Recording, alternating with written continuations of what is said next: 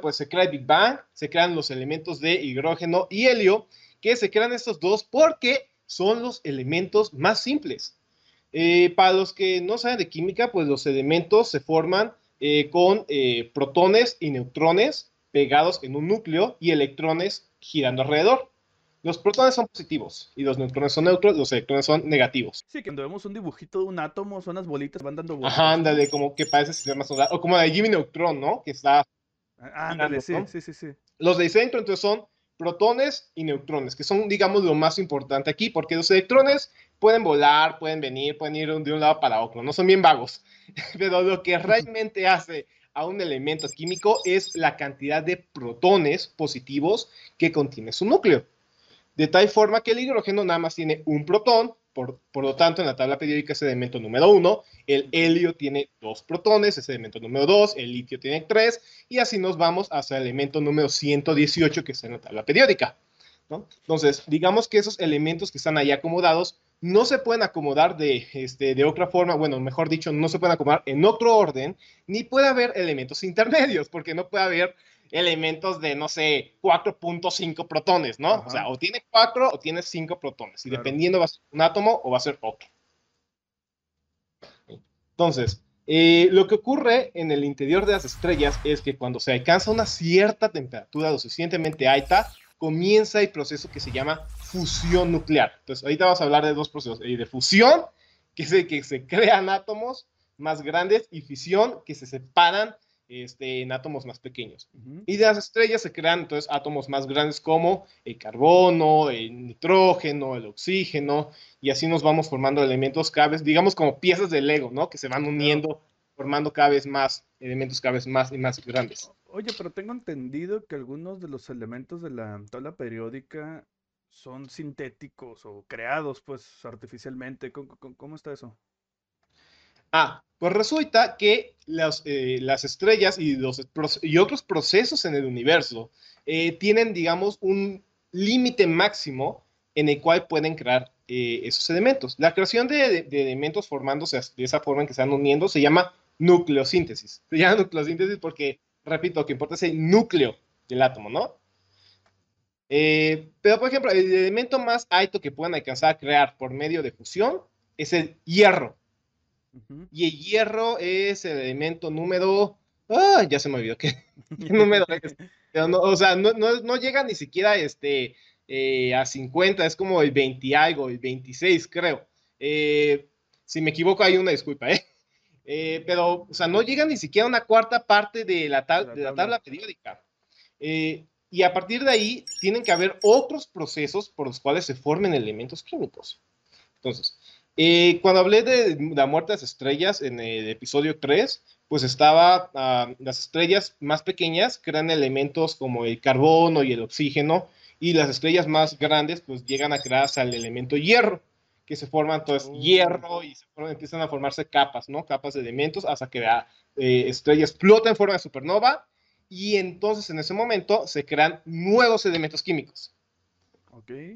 O sea, ya es otro tipo de proceso durante esa explosión. Ya es otro tipo de proceso, que es ya nucleosíntesis este, explosiva, ¿no? Por medio de, supernovas. Qué originales, ¿eh?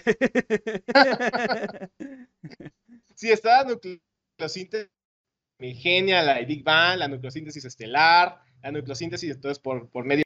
Eh, lo que sucede, pues, es que el hierro es el máximo elemento que se puede crear, eh, que puede crear energía.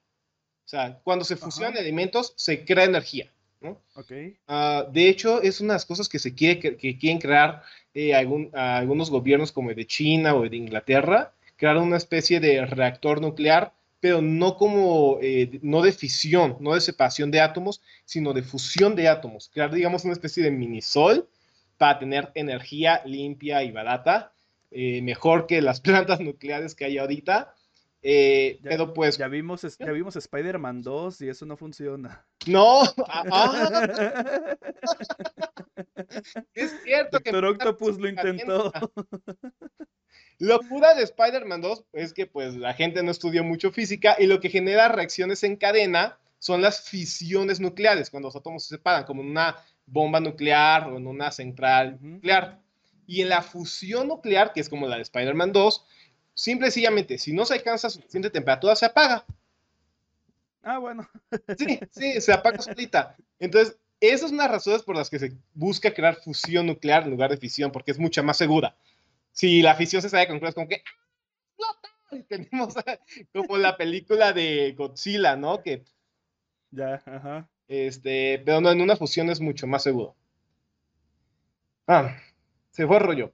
Hasta hierro entonces se pueden crear elementos creando energía. Después de hierro se necesita energía para crear la fusión. Ok. Eh, recuerda que, eh, que, creando energía es como las estrellas van este, emitiendo radiación con ciertas reacciones. Llegan a ese hierro, ya no pueden producir energía y explotan. Y en ese momento se produce más energía debido a, la explosión y se crean otros elementos químicos. Más pesados que hierro. Pero, a ver, no, entendí. ¿De dónde dices que viene esta energía entonces? La primera energía es energía gravitatoria. Eh, sí. Sí, recuerdas que las estrellas son un, este, un equilibrio entre energía gravitatoria y radiación. La energía gravitatoria calienta, ese calor permite las fusiones nucleares, las fusiones nucleares generan radiación y esa energía que va hacia afuera. Cuando las reacciones nucleares se acaban, eh, llegando en el caso de estrellas más grandes hasta hierro, eh, las estrellas colapsan con energía gravitatoria y en ese momento esa energía hace que explote y ahí se crea más energía todavía que crea pues los elementos más pesados que hierro. Ok, ok. Ah, pero aún así no es suficiente para crear todos los elementos que existen. Hay todavía más elementos como por ejemplo los que se crean con... Me acordé. Se viene nuevamente un chiste de esos de Your Mama. A ver, cuenta. Pero aún así no es suficientemente energía como para crear el peso de tu mamá. Imagínate que dos mamás agarren así como que una chancla, así y las dos lancen chanclas así al, mismo tiempo, explota y ¡pam! nucleosíntesis. Ah, dale. Oye, pues no, no, viste Gurren Lagan, es, un anime, está en Netflix, eh, pero al final tiene una super pelea así super chingona en la que usan galaxias como shurikens. Ah, Ah, bueno, ahí sí, si chocan esos shurikens, nucleosíntesis, además no poder. Definitivamente. Oye, este, precisamente ahorita que estamos hablando de chanclas superpoderosas chocando, galaxias siendo utilizadas como shuriken,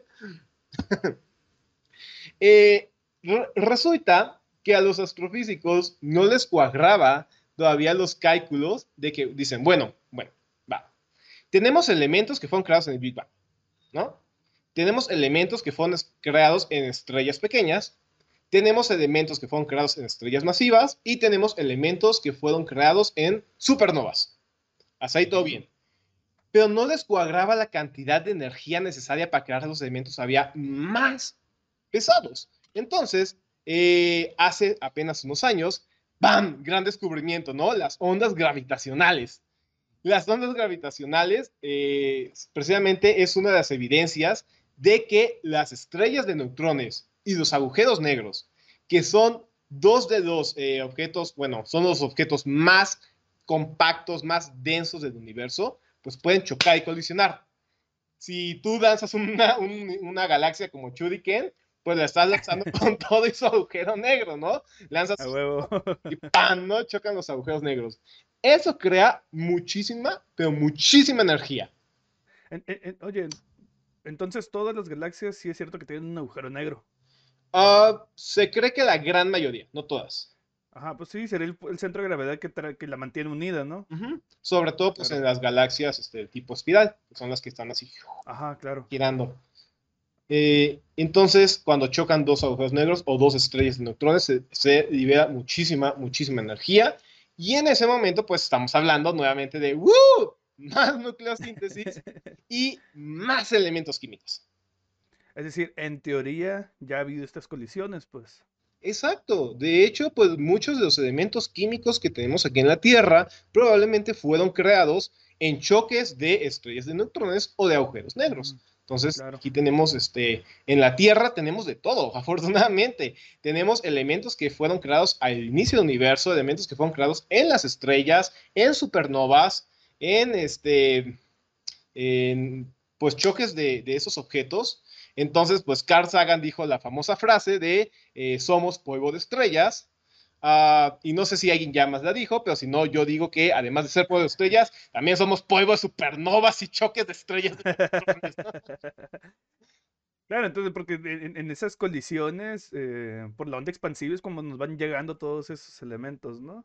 Sí, se van diluyendo en el universo y esa, digamos, eh, esa mezcla nueva, pues eh, se concentra en nuevas estrellas tenemos estrellas más enriquecidas de elementos químicos que en algún punto van a morir, enriquecen más y medio, llegan más, se mueven, llegan más. Claro. Tenía una maestra que precisamente un ejemplo que me ponía era de un caidito.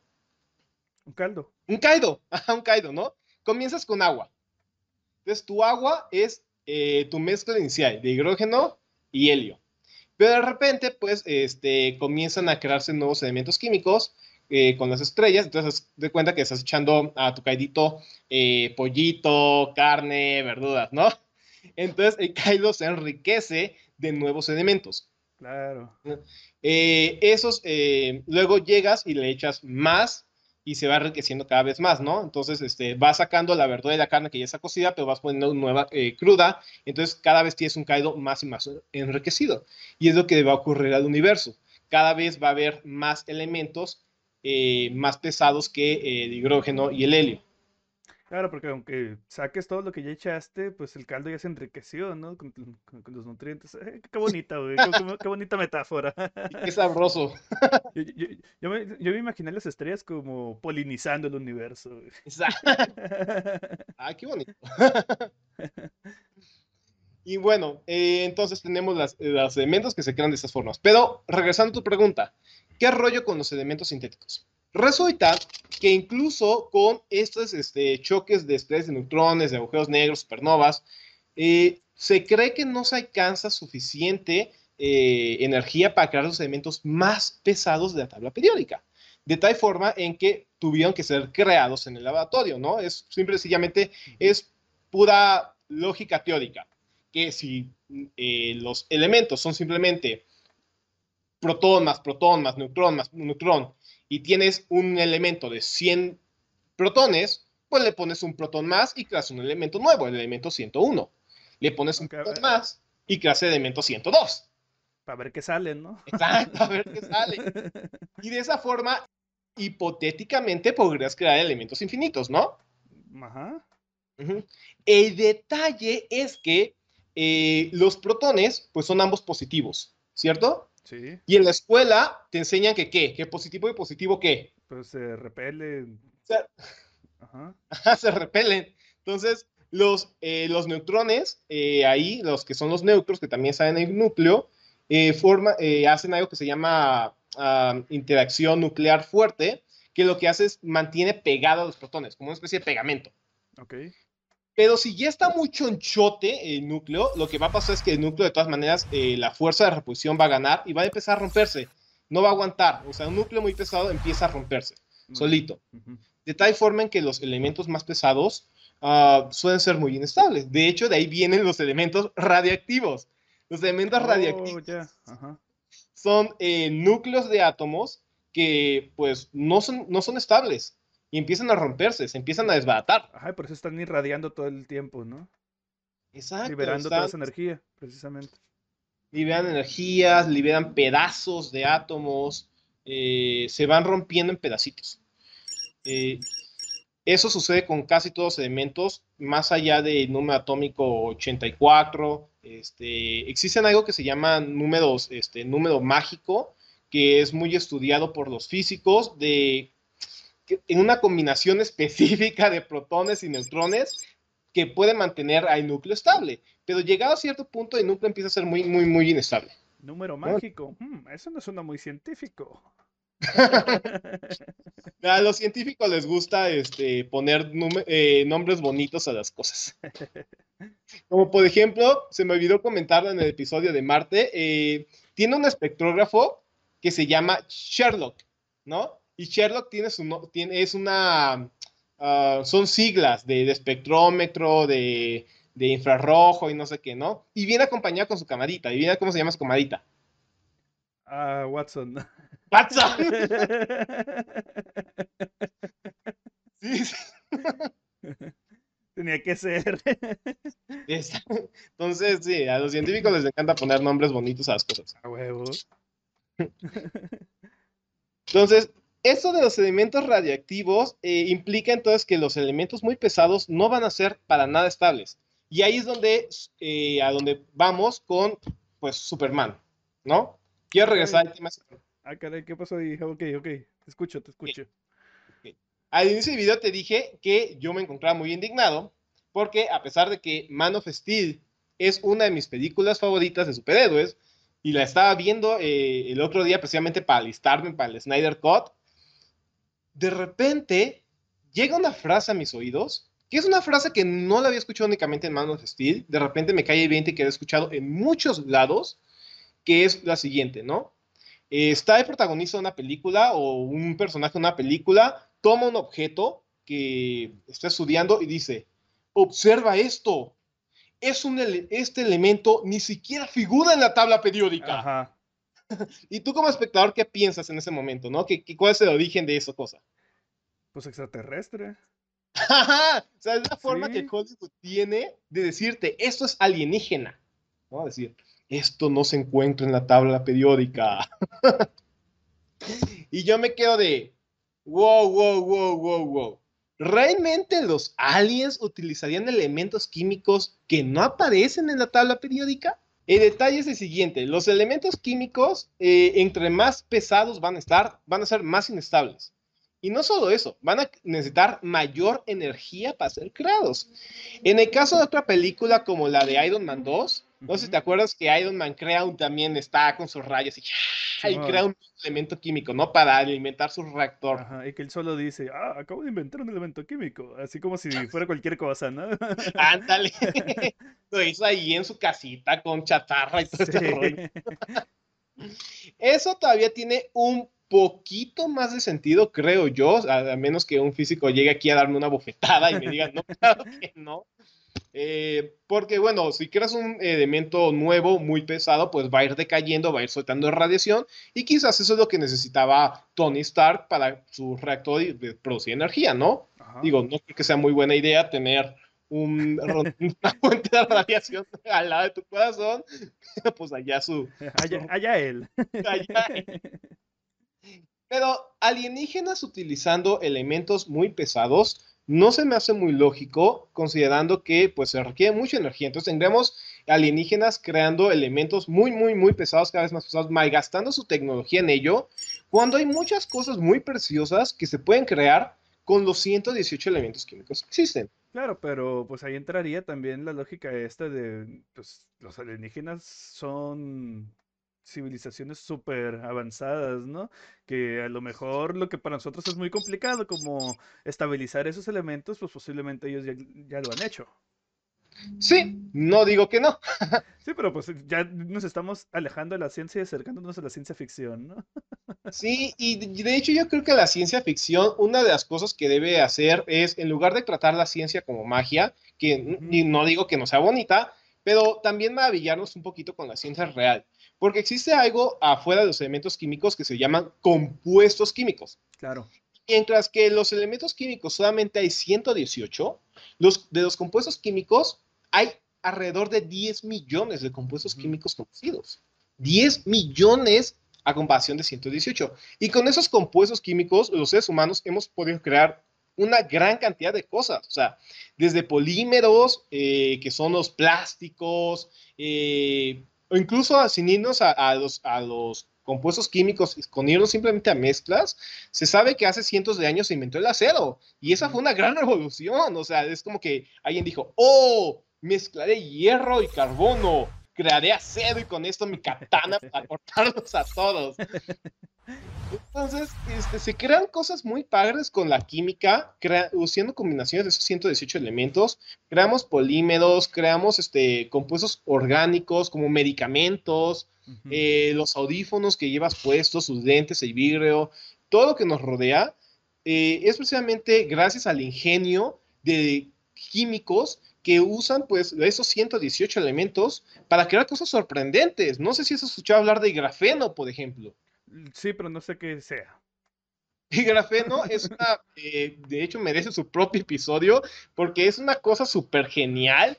Eh, tiene una película, es una película de carbono de un átomo de espesor. Oh. O sea, un átomo de espesor, imagínate, eso es ultra delgado, pero es súper resistente, muy buen conductor, tiene propiedades, pues, base y material de futuro, ¿no? Entonces, este, esas cosas se pueden hacer con la química actualmente. Y yo creo que si bien es cierto que alienígenas podrían utilizar elementos químicos más pesados, yo creo que los químicos alienígenas primero se eh, pondrían a pensar qué pueden hacer con los 118 elementos. Ya está, ¿no? Con lo que ya está hecho. Sí, pues em, en las películas, como tú dices, cuando hablan de este elemento que no está en tabla periódica, o, también dice, no, este elemento no es de aquí, nada más. Pero pues tienes razón, yo creo que en la, en la mayor parte de lo que es el, uso tecnológico, pues en realidad son compuestos, no, no elementos puros lo que se utiliza. Sí, y, por ejemplo el carbono que tiene tantas facilidades de crear compuestos eh, químicos, como por ejemplo los compuestos orgánicos, que son la mayor cantidad de compuestos que conocemos, eh, y el grafeno, que pues también que es un compuesto nada más de carbono unido así y ya se denotan un montón de propiedades. so, yo creo que la, eh, como ciencia ficción, las películas eh, podrían también empeñarse un poquito menos en sacarse de la manga, ah, mira, un nuevo elemento químico, e incluso poder jugar un poco con esto de, oye, mira lo inteligentes que somos alienígenas creando nuevos compuestos, cómo, se, cómo los, este, los alienígenas, usando los elementos que ya existen, crean compuestos nuevos eh, y muy geniales. Y yo creo que eso incluso puede llegar a ser eh, muy inspirador, ¿no? Para los niños, de que en lugar de nomás decir, oh, quiero descubrir un nuevo elemento químico en mi futuro, ¿no? Eh, mejor que digan, quiero ser químico. Sí, eso te iba a decir, que todavía es como una especie de pues, mentalidad o ideología de descubrimiento, de, conquista, eh, en lugar de, vaya, para así fácil como la, la, inteligencia como creatividad, ¿no? O sea, ya tengo esto, pero voy a hacer cosas totalmente distintas a partir de lo que ya está. Sí, y no siempre esperar, digamos, un material milagro, sino con lo que tú tienes, trabaja con ello. Eso se me hace más bonito y más inspirador. Yo creo que parte de la ciencia ficción debe tratarse de eso, de inspirar a la gente de la belleza de la ciencia. Oye, por cierto, eh, ahora te quiero decir que ahora soy yo el indignado. Porque cuando dijiste que íbamos a, volver a Superman, yo pensé que nos ibas a hablar de Kryptonita o de por qué es el hombre de acero. Y sales con, con, una frase que dijo alguien en una película. Es que la dijo Jonathan Kennedy, papá de, de Clark, cuando le, dice, no, es que este elemento no es hecho, no, ¿cómo es? No está en la tabla periódica. Y es como, ¡soy un alien! ¡Ah!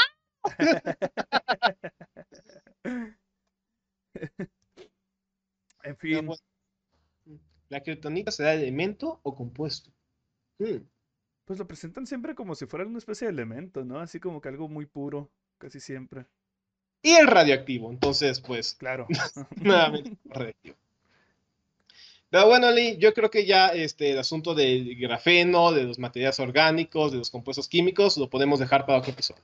Perfecto. Oye, pero sí me interesó eso del grafeno. Además, que bueno, lo, voy a ir investigando para ver qué, qué rollo, más que nada en qué se usa. Digo, dijiste que es súper conductor, pero súper delgado, entonces, bueno, no sé, lo, voy a, lo, investigaré.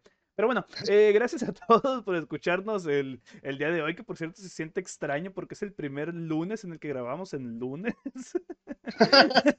Pero recuerden que, que todos los lunes es de ciencia y filosofía aquí en Psiconautas. Encuéntranse en Facebook, en YouTube, en Spotify, eh, como Psiconautas Podcast. Y pues no olviden también visitarme a mí, ¿no? En el Limón Agrio Gaming, que es mi canal de reseñas y videojuegos. Pero bueno, es un placer estar aquí hoy con ustedes, desde las neuronas hasta el chingo de elementos que hay por allá flotando en el espacio.